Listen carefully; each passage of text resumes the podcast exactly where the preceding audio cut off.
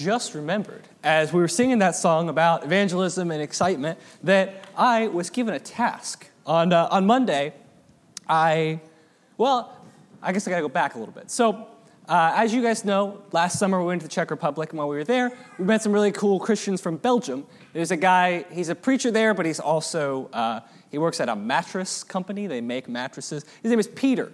And uh, so their congregation in Belgium, they have church on Sunday and they have church on Monday. Uh, and uh, their Monday night is like 11 o'clock in the morning here. So uh, they get different preachers to preach. And so I'm on their rotation. So I was preaching for them on Monday, and they were telling me afterwards that they just had a conversion in their church, which is very exciting because it means they went from like eight people to nine people, which is, this is very exciting. But uh, he told me uh, in a very Pauline fashion to greet the saints here that he's praying for you guys, and I hope that you'll pray for them and their church in Belgium. They are wonderful, wonderful people. So, with that having said, let's begin our sermon this morning.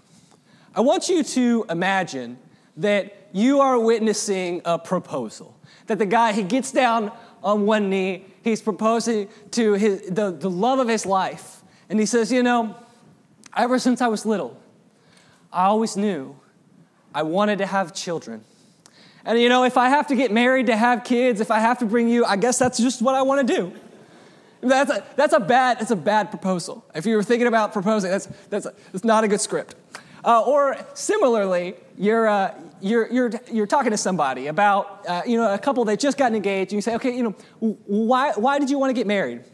And so one of them says, you know what, I uh, I just just really lonely on my own, and uh, I just figured I, I needed somebody. And you're like, some somebody like you get married to a specific person, and both of these things reveal a, a, a big problem, and that is that in both of these situations, the person, the people who are getting married, are not getting married because they love the other person. They're getting married because of an idea of the benefits of something that they're getting out of a relationship, children or companionship.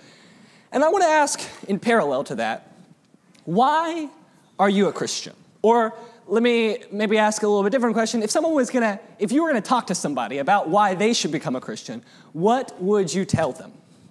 And I think many of us might start by talking about the vanity of life. That, like, without God, there is there, there's no point. But that God gives us, He gives us answers and He gives us direction and He gives us purpose. And those are all true things and wonderful blessings about being a Christian. That's not the point of Christianity.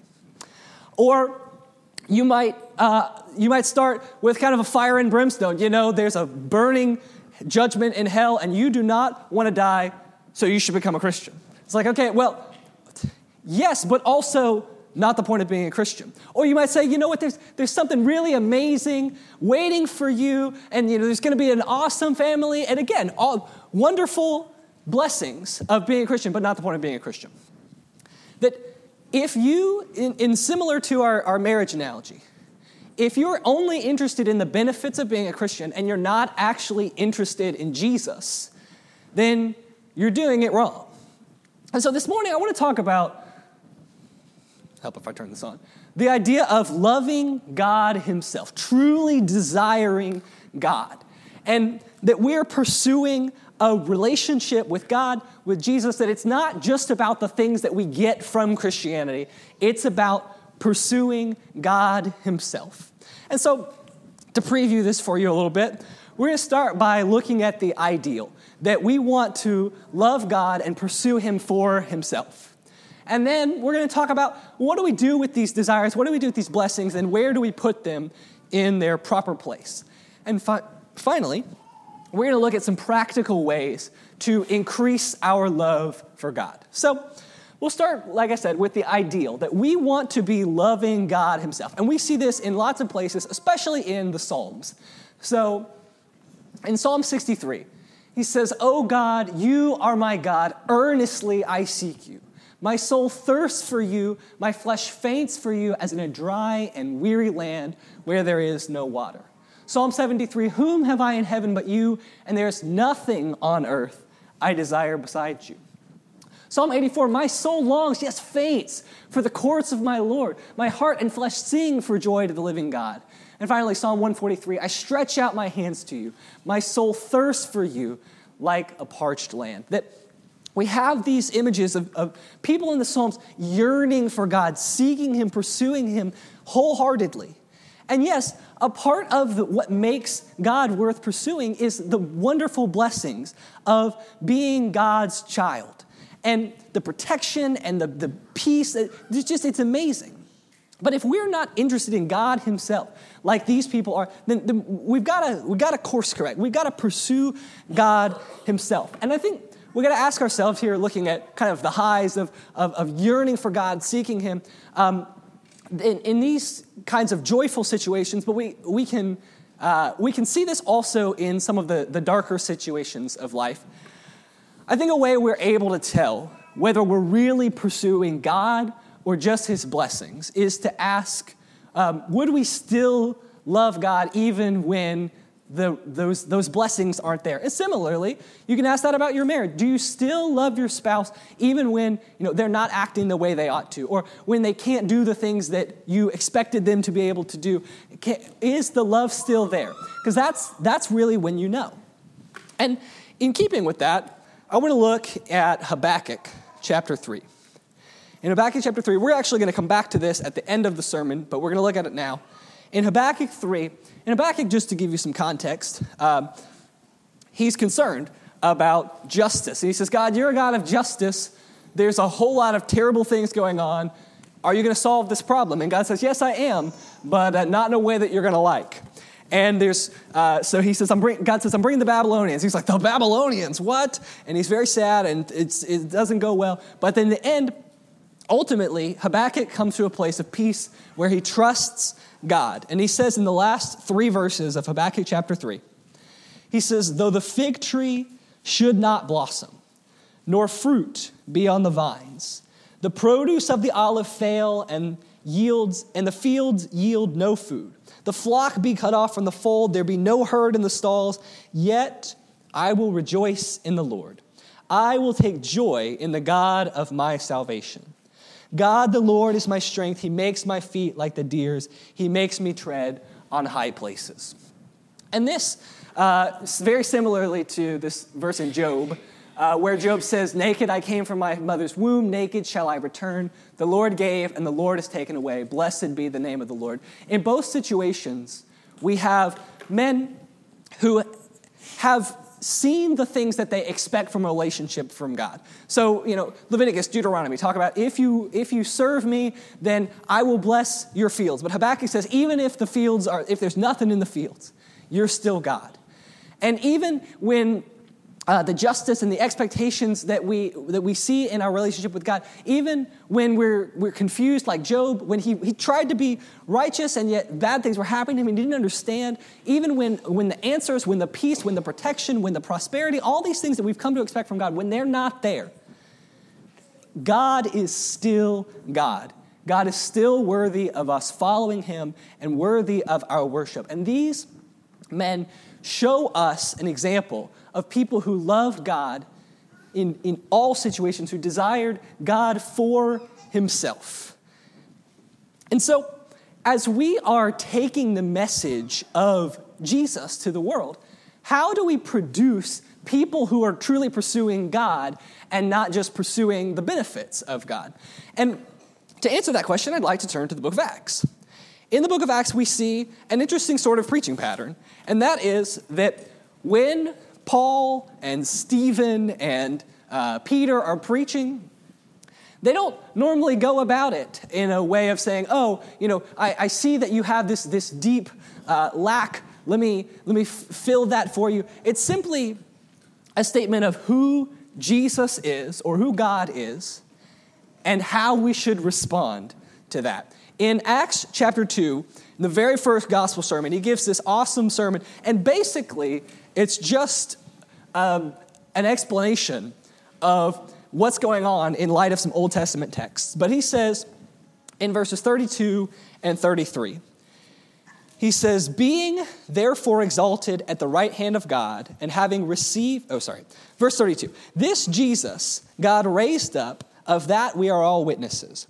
Being therefore exalted at the right hand of God, and having received from the Father the promise of the Holy Spirit, he has poured out this that you yourselves are seeing and hearing. Verse 36 Let all the house of Israel therefore know for certain that God has made him both Lord and Christ, this Jesus whom you crucified. Now, of course, the whom you crucified is an important part of what Peter is saying. And they hear this and they say, okay, we need to respond to this. But everything up to this point has been about who is this Jesus? And this Jesus is the Messiah. He is the Christ. He is the Lord. And that uh, God has seated him at the right hand of God. Peter's sermon is about who Jesus is. And then from that, how do we respond to him?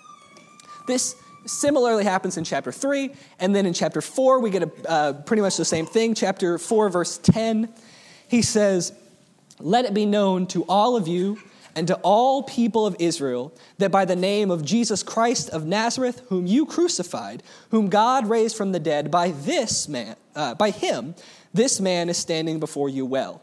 This Jesus is the stone that was rejected by you, the builders, which has become the chief cornerstone. And there is salvation in no one else, for there is no other name under heaven given among men by which we must be saved. Again, this is a statement of who is Jesus and how do we respond to him? That Jesus is God, he is the chief cornerstone. You rejected him, and he is the only way for you to be saved. This is a statement about who is God. And as we continue on, uh, chapter 7 in Stephen's speech, he gives this awesome speech about Jesus being the fulfillment of uh, the prophet like Moses. And interestingly, he says, You rejected him, uh, just like you rejected Moses, because you were enamored, you were worshiping the, these idols, which were the temple. Uh, that the temple had become an idol. It's a very interesting, very parallel idea to this that God gives them a blessing, but they turned it into the focus, into the idol, and they missed God Himself. In chapter 8, when we see Philip preaching, in verse 5 and in verse 35, what he preaches is Jesus. Verse 5 Philip went down to the city of Samaria and proclaimed to them the Christ. And in verse 35, we see uh, that Philip opened his mouth and, beginning with the scripture, he told him the good news about Jesus. Uh, lastly, we'll get to chapter 9. In chapter 9, Paul is converted. And Paul, when Jesus appears to him all that Jesus says is in verse 5. Paul says, um, He said, Who are you, Lord? And he said, I am Jesus whom you are persecuting. That's all the information that Paul needed. And from there, he goes out in the rest of chapter 9, in chapter 17, several times in chapter 18, and he's proclaiming Jesus is the Christ. That's the message. Who is Jesus? Who is God? And from our understanding of the nature of God, we begin to understand that He is worthy of our worship, that He is the only way to be saved, that He is so many things. But ultimately, this all starts with who is God. And so, our, our gospel message uh, is, of course, full of many benefits, full of many blessings of serving God. But at the core of it, it is who is God and how do we respond to Him. And so, if we know who is God, who is Jesus, then from that, we begin to see how we should respond to Him, which is our desire to please Him. And that's, of course, uh, relationship terms as well. That when you love your spouse, you make it your aim to please them because you love them. And that's not something that happens in you know, a transactional relationship that you don't you don't have that love you don't have that desire but in a relationship where you care about the person when when god is our focus and not just the blessings that he gives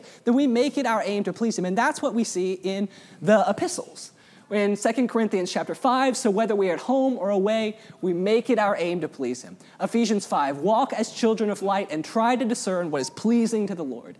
Colossians 1 so as to walk in a manner worthy of the lord fully pleasing to him bearing fruit in every good work, increasing in the knowledge of God. Finally, 2 Timothy, no soldier gets entangled in civilian pursuits, since his aim is to please the one who enlisted him. That when we are fulfilling this ideal of loving God Himself, then that is going to give us a purpose to please God. It's going to give us a design, which is to do the things that God has called us to do, that we have direction because of that. But we don't serve God just because He gives us a purpose, just because He gives us a direction. We serve Him because He is God. And from that come forgiveness and salvation and direction and peace and wonderful things from serving God. And so, as we then go from there, let's ask um, how do we put these desires, these blessings, where do they go in this process? Because obviously, there is a place for sharing with people the many blessings of serving God. So, how do we do that properly? And for that, I want to go back to Acts, this time to Acts chapter 17. In Acts 17, this is uh, Paul's uh, speech at, at Mars Hill. And he's talking about Jesus. All right, he's talking about God who has now been revealed to them. And he says, uh, as in, let's see, uh, well, he, as, as Paul is preaching to them, he tells them, we'll read his sermon here in Acts 17. Verse 22 Paul, standing in the midst of Areopagus, said, Men of Athens, I perceive that in every way you are very religious. For as I passed and observed the objects of your worship, I found an altar with the inscription, To the unknown God. What therefore you worship as unknown, this I proclaim to you the God who made the world and everything in it, being Lord of heaven and earth, does not live in temples made with hands, nor is he served by human hands as though he needed anything, since he himself gives to all mankind life and breath and everything. And he's made from one man every nation of mankind to live on all the face of the earth, having determined allotted periods and boundaries of the dwelling place, that they should seek God and perhaps feel their way toward him and find him. Yet he is actually not far from each of us. For in him we live and move and have our being, as some of your own poets have said, for we are indeed his offspring. We'll stop there. So, this in verse 27, that God has, has allotted the boundaries of mankind that they should seek God and perhaps feel their way toward him and find him, yet he's not far from us. Similarly, Paul says in, uh, in Romans 1 that God's invisible attributes have been clearly seen to us. And uh, we could look in Ecclesiastes, where God has put eternity in man's heart. That there are many passages that point to this idea that God has given man a desire, a yearning to seek God. And they didn't know who God was, they didn't know exactly all the ins and outs of it, but they understood at a deep level that there was something out there that they needed to be reaching for. Verse 27 that they should seek God and perhaps feel, feel their way toward Him and find Him. And yet, as Paul continues in this, he tells them in verse uh, 29 Being then God's offspring, we ought not to think that the divine being is like gold or silver or stone, an image formed by art or imagination of man.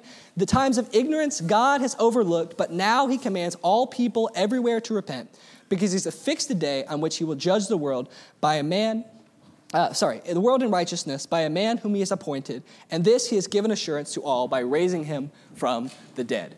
That Jesus came, he and now that Jesus is here, these times of ignorance are over, that God has revealed himself, and it is clear that we should pursue God, and in the person of Jesus, we can see him. We no longer have to grope blindly for him. God has revealed himself. And in this, I, I want to say we see, I think, the purpose behind all of these desires. And we'll talk about a little bit more of them in a moment. But that God has given us these yearnings, these desires, these a search for the, the blessings and the answers because it brings us toward God. It makes us pursue Him. And yet, those are not the end of the relationship. Once we find God, it's not just about the answers anymore, it's about pursuing God. Again, I'll, I'll use a marriage analogy. Be, feeling lonely is a great reason to go on a date. Like, it's a great reason to, to get out of the house, to, to stop being all on your own, and to, like, to go be with somebody. But being lonely is not a good reason to get married. That once you meet somebody, the, the focus changes. And it's not about filling a loneliness, it's about pursuing that specific person. And so, in the same way, God gives us these desires that can only be filled in Him. And these desires, this yearning for something greater, these yearnings for the big questions of life why are we here and, and what's our purpose are great things that pull us toward God. But once we find Him, it has to go beyond that. And so, God gives us many, many blessings. Uh, he talks about in the Gospels many times that we have heaven, a reward. And of course, uh, the, the apostles and the, the writers of the epistles, they grab onto this as well. In many, many places, we see them hoping for the resurrection, hoping to be with God, which again is ultimately kind of a, a, a seeking of God. But this reality that there is something beyond this life, that there is a, a, heaven, a reward waiting for us. God gives us a reward, and it is not. Uh, it's, it's not wrong for us to desire to be rewarded because God gives us this reward as an incentive for serving Him. But if that's all we're interested in, if we're just desiring to, to not go to hell, then like we need to, to grow. We need to mature in our christianity because pursuing god for what god gives us is, is not the end goal. We need to be pursuing god for god himself Similarly, we can see lots of places in the Old Testament where God says, If you serve me, then you will have peace, you'll have prosperity, you'll have protection, that things are going to go well for you. And I have said this many times in my sermons that God created us, He knows what's best for us. And if we pursue him, even if we don't get, you know, earthly prosperity, that our life is going to go well because we are in line with the creator of the world. And I think that's an excellent reason to be following God. But it is not the only reason or the best reason. The best reason, the main reason, the big reason to follow God is because God is God and he is worthy of our worship and admiration.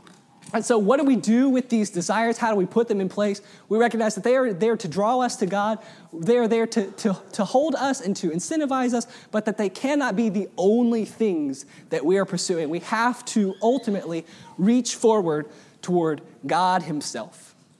And so, let me then ask, because I think this is then the, the question once the rubber meets the road um, how, do we, how do we actually do that?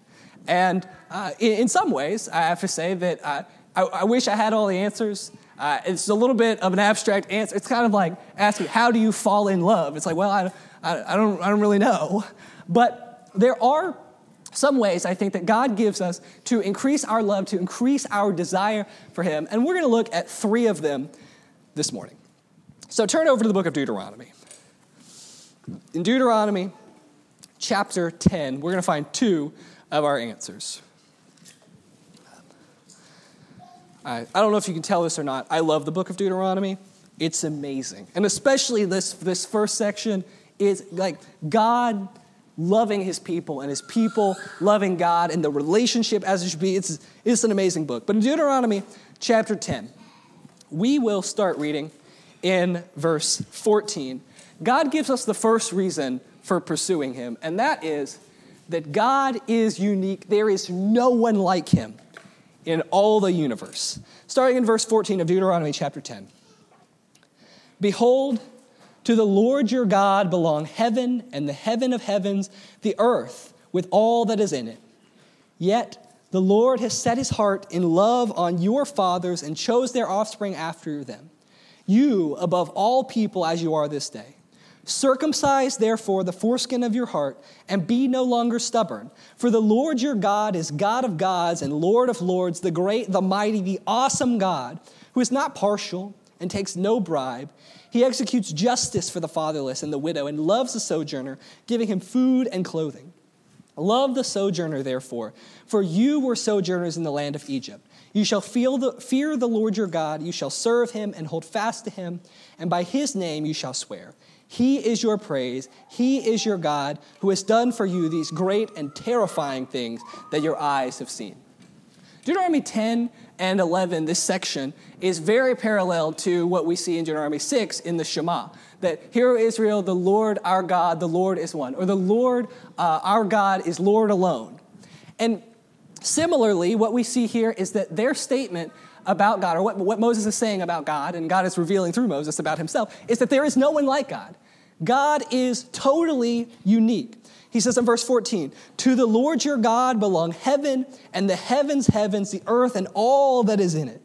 Verse 17, the Lord our God is God of gods, Lord of lords, the great, the mighty, the awesome God who is not partial. He takes no bribes. Verse 21, He is your praise. He is your God. There's no one else like God. And I think we understand this also in, the context uh, of marriage. I mean, sometimes uh, when Leah and I are, talking, uh, I like to ask myself, okay, you know, why, why did I marry Leah? Over, over anyone else, which is not a great question to ask yourself if you don't have answers. Luckily, I have lots of answers to that question. And ultimately, there are, there are a lot of reasons, but, but one of the big ones is that there's, there's no one else like her. That, uh, that I, have fallen in love with her, and, and, and she is now the, the standard. And there's, there's, there's no one else like her. She's irreplaceable. And the same is true for God on an even greater level. That there is no one else in the whole universe that is like God. He is irreplaceable. He's the one and only. And if we lose him, we've lost everything. And yet he has everything. He is God of gods, Lord of lords, King of kings. There's, there's, there's no one like God. And of course, uniqueness alone is not a statement of, of, worthiness. I mean, at one point there was only one dodo bird in the world, and yet we don't see people worshiping that. But God is unique in a way that is superlative. God is, is unique in a way that makes us want to worship Him, and His uniqueness is His worshipability. And so we see that God is the only one. And as we consider the things that make God unique, as we sit down in prayer and, and ponder and meditate on the wonderful aspects of God's unique irreplaceability, it's going to draw us closer to Him Himself. And yes, there are many wonderful blessings of serving God, but as we consider who God is, that's the best part. As we go a little bit longer here in, in Deuteronomy chapter uh, 10 and into, verse, into chapter 11, we'll see them considering their, their history together. So in verse 22 of chapter 10, he says, Your fathers went down to Egypt, 70 persons, and now the Lord your God has made you as numerous as the stars of heaven. You shall therefore love the Lord your God and keep his charge, his statutes, his rules, and his commandments always. And consider today, since I am not speaking to children who have not known or seen it, consider the discipline of the Lord your God, his greatness, his mighty hand, his outstretched arm, his signs and deeds that he did in Egypt to Pharaoh the king of Egypt and to all his land, that he did to the army of Egypt, to their horses and their chariots, how he made the water of the Red Sea flow over them as they pursued after you, and how the Lord has destroyed them to this day and what he did to you in the wilderness until you came to this place, and what he did to Dathan and Abiram, the son of Eliab, the son of Reuben, how the earth opened its mouth and swallowed them up with their households and tents and every living thing that followed them in the midst of all Israel. For your eyes have seen all the great work of the Lord that he did. Now, here specifically, I think he's, he's bringing these things up to say, okay, you got to take God seriously, that his judgment is real. But here, along with other places in these early sections of Deuteronomy, Moses brings up their sacred history to show the things that God has done for them.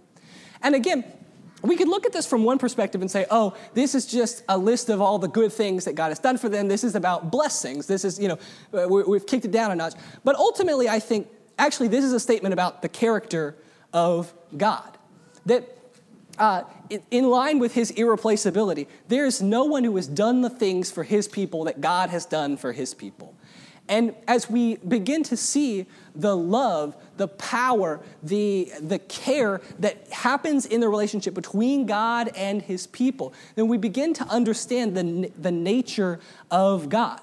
And again, in parallel to our, our relationships in, on, on earth, with our, our spouse, we can consider all the things we've gone through, all of the, the experiences that we've shared, all of the, the inside jokes that we have, these things that, that nobody else in the whole world has, but we have this relationship, this history, and it reveals their character, their love, their, um, their care for us and we begin we get an insight into who they are and it makes us love them more as we reflect on who they are as they have been revealed through the history we share together.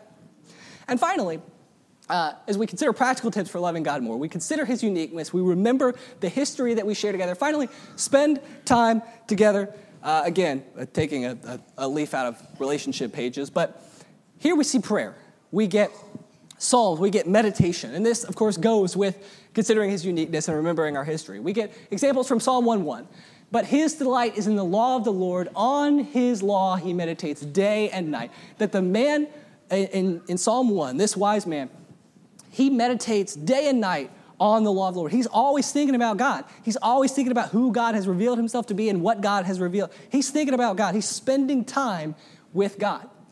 Psalm 92 It is good to give thanks to the Lord, to sing praises to your name, O Most High, to declare your steadfast love in the morning and your faithfulness by night.